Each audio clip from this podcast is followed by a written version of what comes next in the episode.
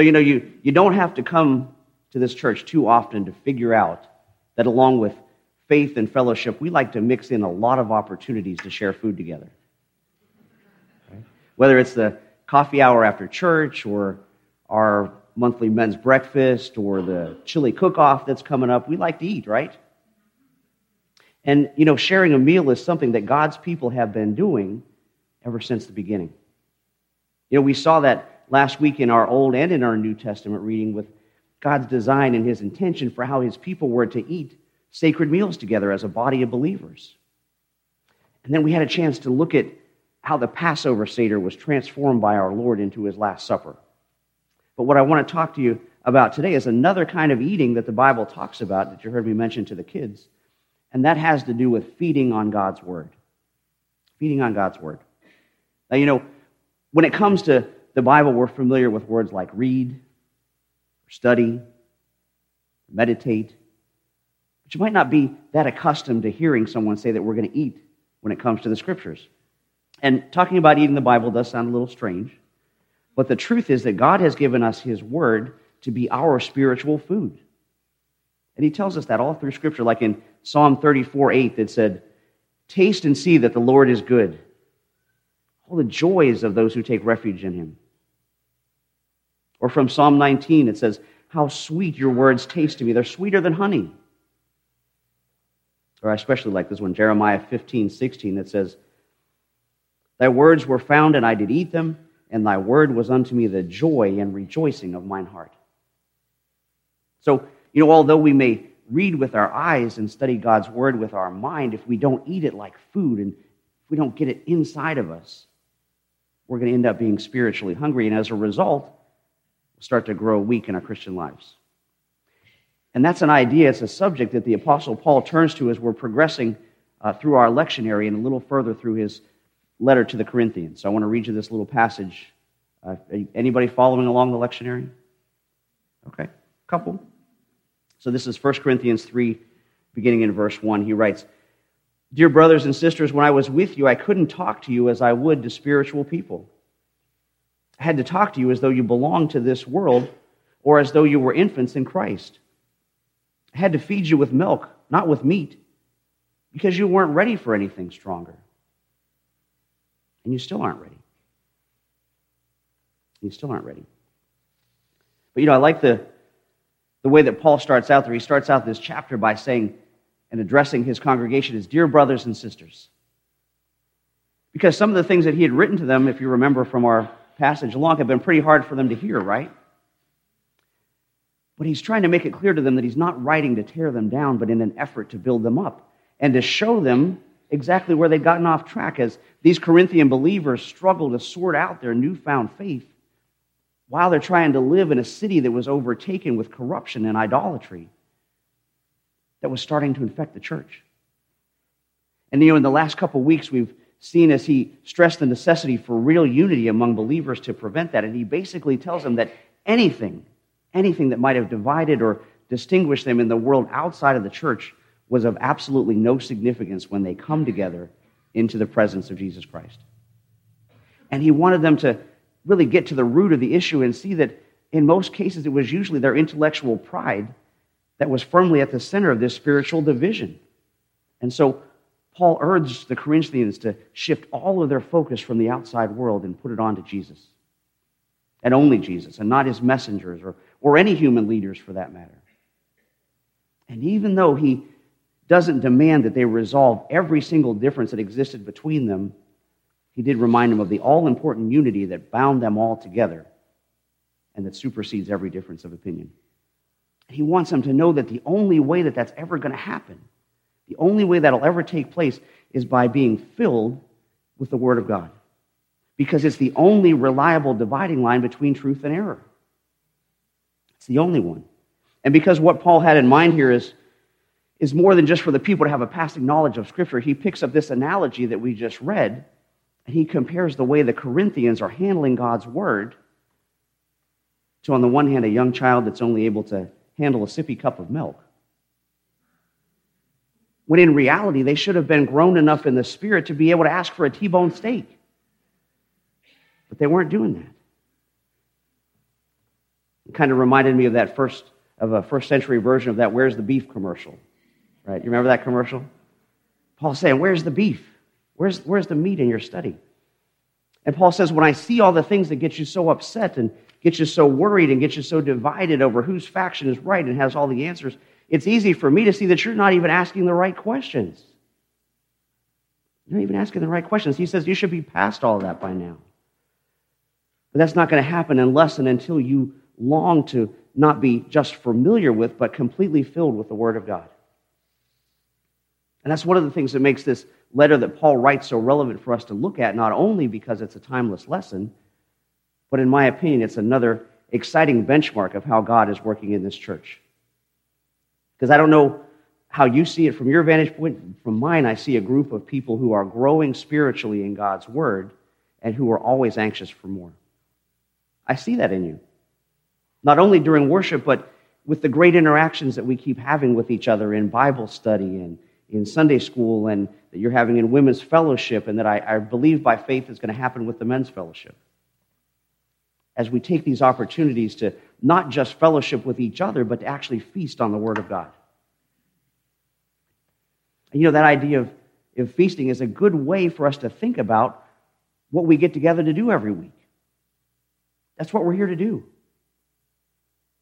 You know, you guys know I'm a fan of history, and one of my longtime favorite quotes, and I never thought about his name until just this minute, but the guy's name is Francis Bacon, so I guess that actually goes with today's message.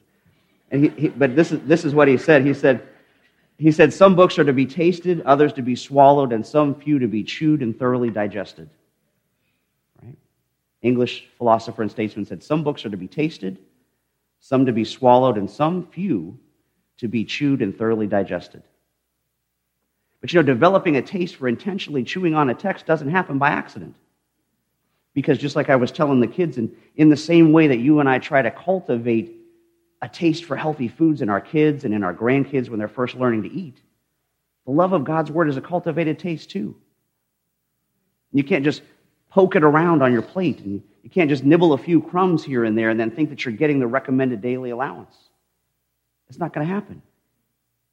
But on the flip side, it's also not like saying, here's your vegetables. They're good for you. Go ahead and eat them.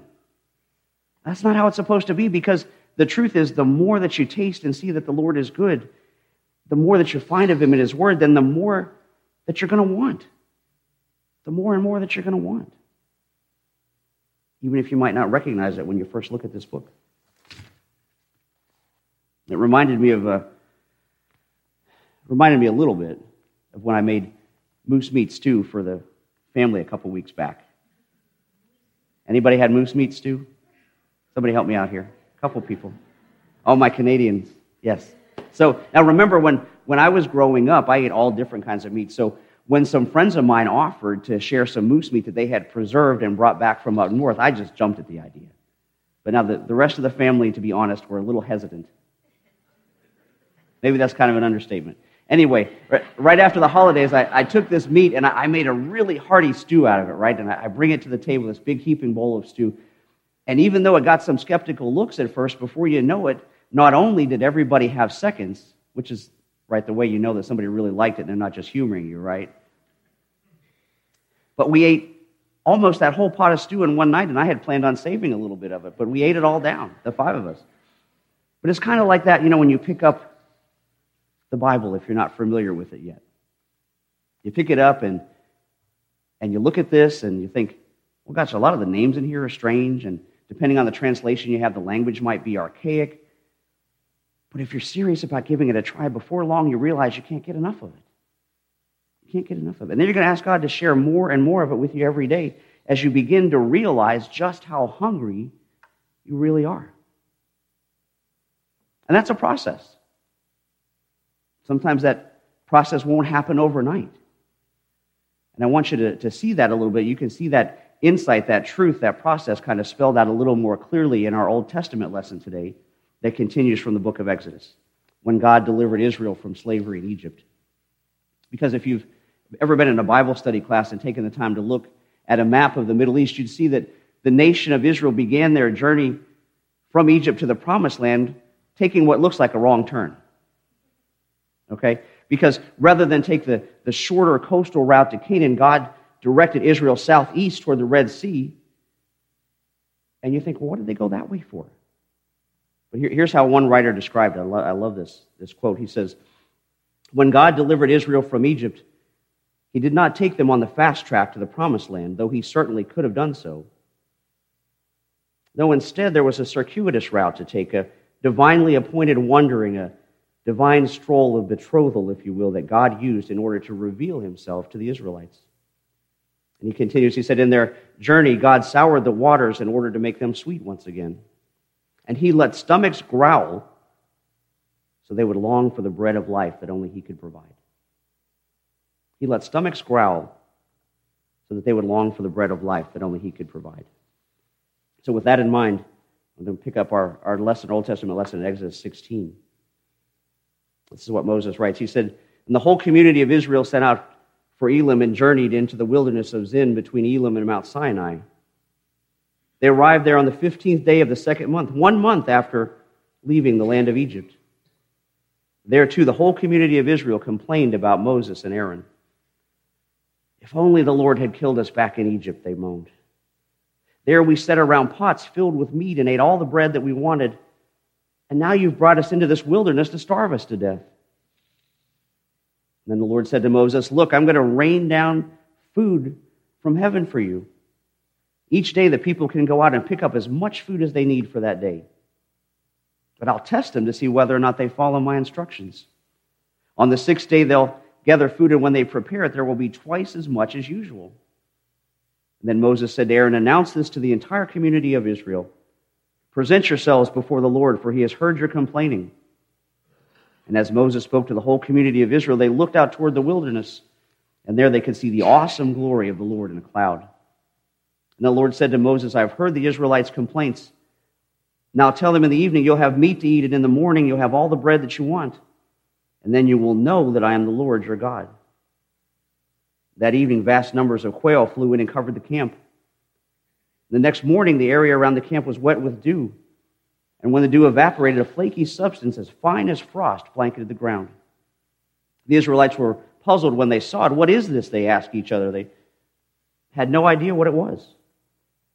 Then Moses told them, It is the food the Lord has given you to eat. These are the Lord's instructions. Each household should gather as much as he needs. Pick up two quarts for each person in your tent. After this, the people gathered the food morning by morning, each family according to its need. And as the sun became hot, the flakes they had not picked up melted and disappeared. On the sixth day, they gathered twice as much as usual, four quarts for each person instead of two. And then all the leaders of the community came and asked Moses for an explanation. He told them, This is what the Lord commanded. Tomorrow will be a day of complete rest, a holy Sabbath day set apart for the Lord. So bake or boil as much as you want today and set aside what's left for tomorrow. So they put aside some until morning, just as Moses had commanded. And then Moses said, Eat this food today. Eat this food today, for today is a Sabbath day dedicated to the Lord. So you see in the reading now, it only took, what, one month from the time they were set free from slavery in Egypt before the people started complaining. And somehow they had forgotten all about the bondage and the oppression they had been delivered from. And all they wanted to do was gripe and bellyache about those pots filled with pagan delicacies that they had had to leave behind. But God comes along and says, now that all that garbage has worked its way out of your system, all that junk that you filled yourself up with has worked its way out of your body, I have something better for you. Something even better. Something that comes directly from me. It's a miraculous bread that falls like rain from heaven, and not just for one day, and not just for two days, and not just on random occasions, but a perpetual supply. And God's intention was that each day the people should go and collect as much manna as they needed for that particular day. And you know, those instructions are a great parallel for how God wants us to handle His Word. He wants us to separate ourselves from all of the worldly influences of our old lives and all that junk that we fill our brains with all the time and turn our appetites instead to the things that He wants to teach us. And He wants us to be ready to deliberately and actively go out and pick up His Word. And He wants to make sure that we intentionally come together at least once a week, to receive a double portion of it in honor of his holy Sabbath. In other words, we need a generous helping of the scriptures every day of the week, but we need a double dose on Sundays, right? I mean, think about it. We eat every day, don't we? Why do we do it? Because we're hungry. But you know, our, our spiritual self needs to be fed too. And we do that by chewing on the truths of God's word that we find in this book. I mean, just imagine, imagine for a minute if you only ate a meal on Sunday and then skipped all the rest of the week. Now, that would take a lot of imagining for me to conjure up that image because I, I don't know that I can make it past uh, maybe one o'clock. But, I mean, th- you know, just think about that for a minute. Think about how you'd feel if you only ate once a week, right? Your stomach would start to feel empty, your blood sugar would get low, you'd start to feel really weak. But then Sunday would come back around again and you'd just stuff yourself. But by now, your body wouldn't be able to handle that influx of food because you'd been starving it all week. Your body really wouldn't know how to handle it. So you wouldn't be able to keep very much of it down, would you? Sounds crazy, but you know, we never really do that with our bodies, our physical bodies. But if we're not careful, we do that with our spiritual selves.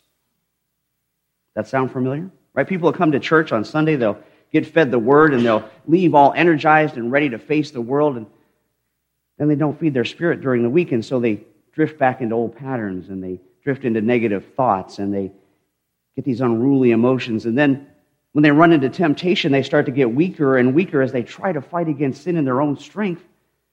And they wonder why they feel so discouraged all the time, why they're so depressed. But, brothers and sisters, God wants you to have a different kind of life than that. That's not what He planned for us. He never intended for us to gorge on His Word just once a week and then spend all the other days going hungry. Right? We're to feed on His heavenly bread daily so that just like the food we need to feed our bodies, the things we need to sustain our physical life, we need God's Word to give life to our spirit. And just like food is vital for these little ones or little babies to grow from infancy into adulthood, bread from heaven is vital for us to grow into spiritual maturity and enjoy all that God has for us. And He's, he's given us that so that we can have a source of wisdom to know what to do with the choices that we want to make. And so that we can receive encouragement in our moments of doubt and in our moments of depression. And especially, He gave it to us so that we can have a reason to hope in the future.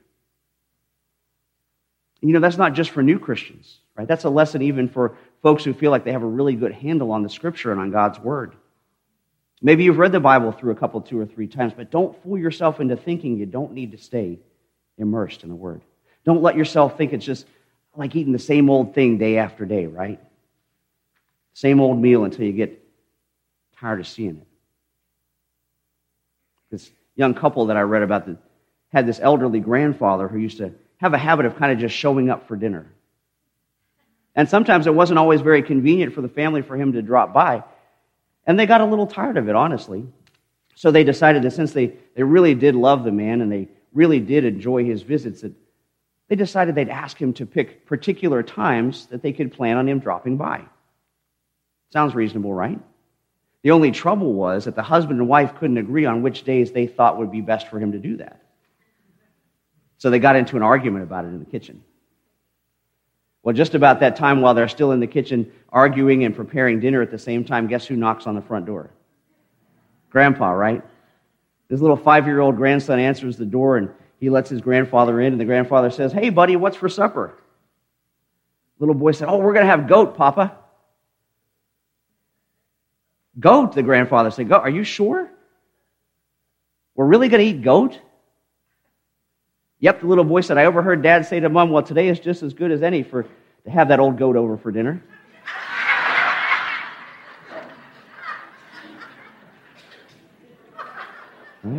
Today is just as good a day as any other to have that old goat for dinner. But whether you're a new Christian or a long-time convert, I don't want you to get weary in receiving that word, right? Don't, don't treat time in it like it's a chore or like it's a nuisance or like somebody told you you had to eat goat. It's a joy, right? Psalm 19 says the instructions of the Lord are perfect, reviving the soul. The decrees of the Lord are trustworthy, making wise the simple. The commandments of the Lord are right, bringing joy to the heart. The commandments of the Lord are clear, giving insight for living. Reverence for the Lord is pure, lasting forever. The laws of the Lord are true. Each one is fair. They're more desirable than gold, even the finest gold.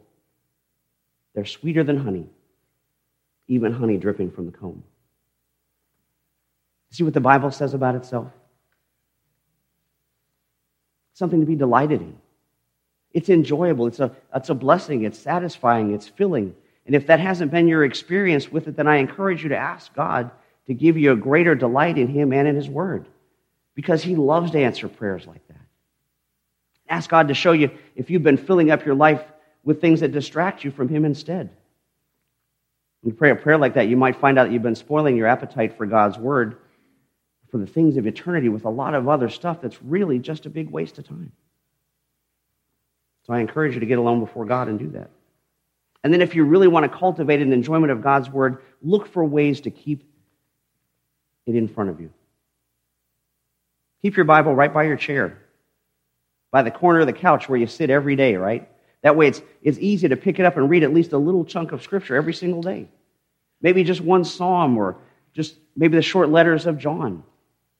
I mean, I put this, this chart in your, in your bulletin, right? Did you know that the average reader, not a speed reader, the average reader could read all three of the epistles of John in 20 minutes? You guys see this in your bulletin? 20 minutes. You could read 1st and 2nd Thessalonians in 19 minutes. You could read the whole book of Titus in seven minutes. You could chomp down all of Philemon in three minutes. So, what are we waiting for? And while you're reading, have a little piece of paper beside you. Jot down a verse or two that spoke to you, that spoke to your heart, that encouraged you, and then stick that piece of paper on your coffee pot or your refrigerator or your telephone or the, the bathroom mirror so that you see it. You see it during the day, and you'll be reminded of that truth that God impressed on you and that God gave to your heart that morning. So you keep it in front of you. Jonathan Edwards said, We must endeavor to increase spiritual appetites by meditating on spiritual objects. So put those things in front of you, and then don't just get used to having them as part of the background. Stop and think and meditate on the way and the Word of God. Put them in front of you, and don't just, don't just think of them as art on the wall or a piece of junk paper. Think about them, look at them, meditate on them. But you know, you can't meditate on something that you don't already have in your thoughts to start with, can you? So I encourage you pick this up, read it, and don't just read it, reflect on it.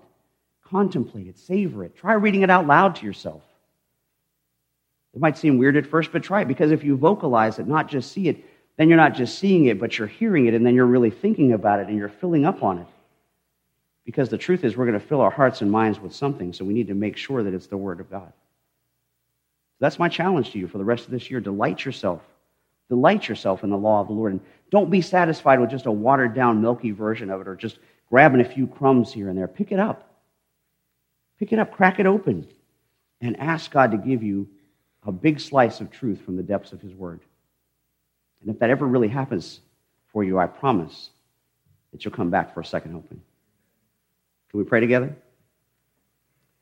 God our Father, I thank you that you have given us the life giving truth of your Word. I thank you, Father, that it is something that we can rely on as, as the ground of truth, the ground of existence.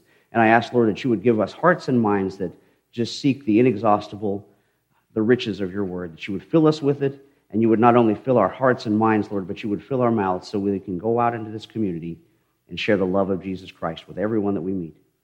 In his name we pray. Amen.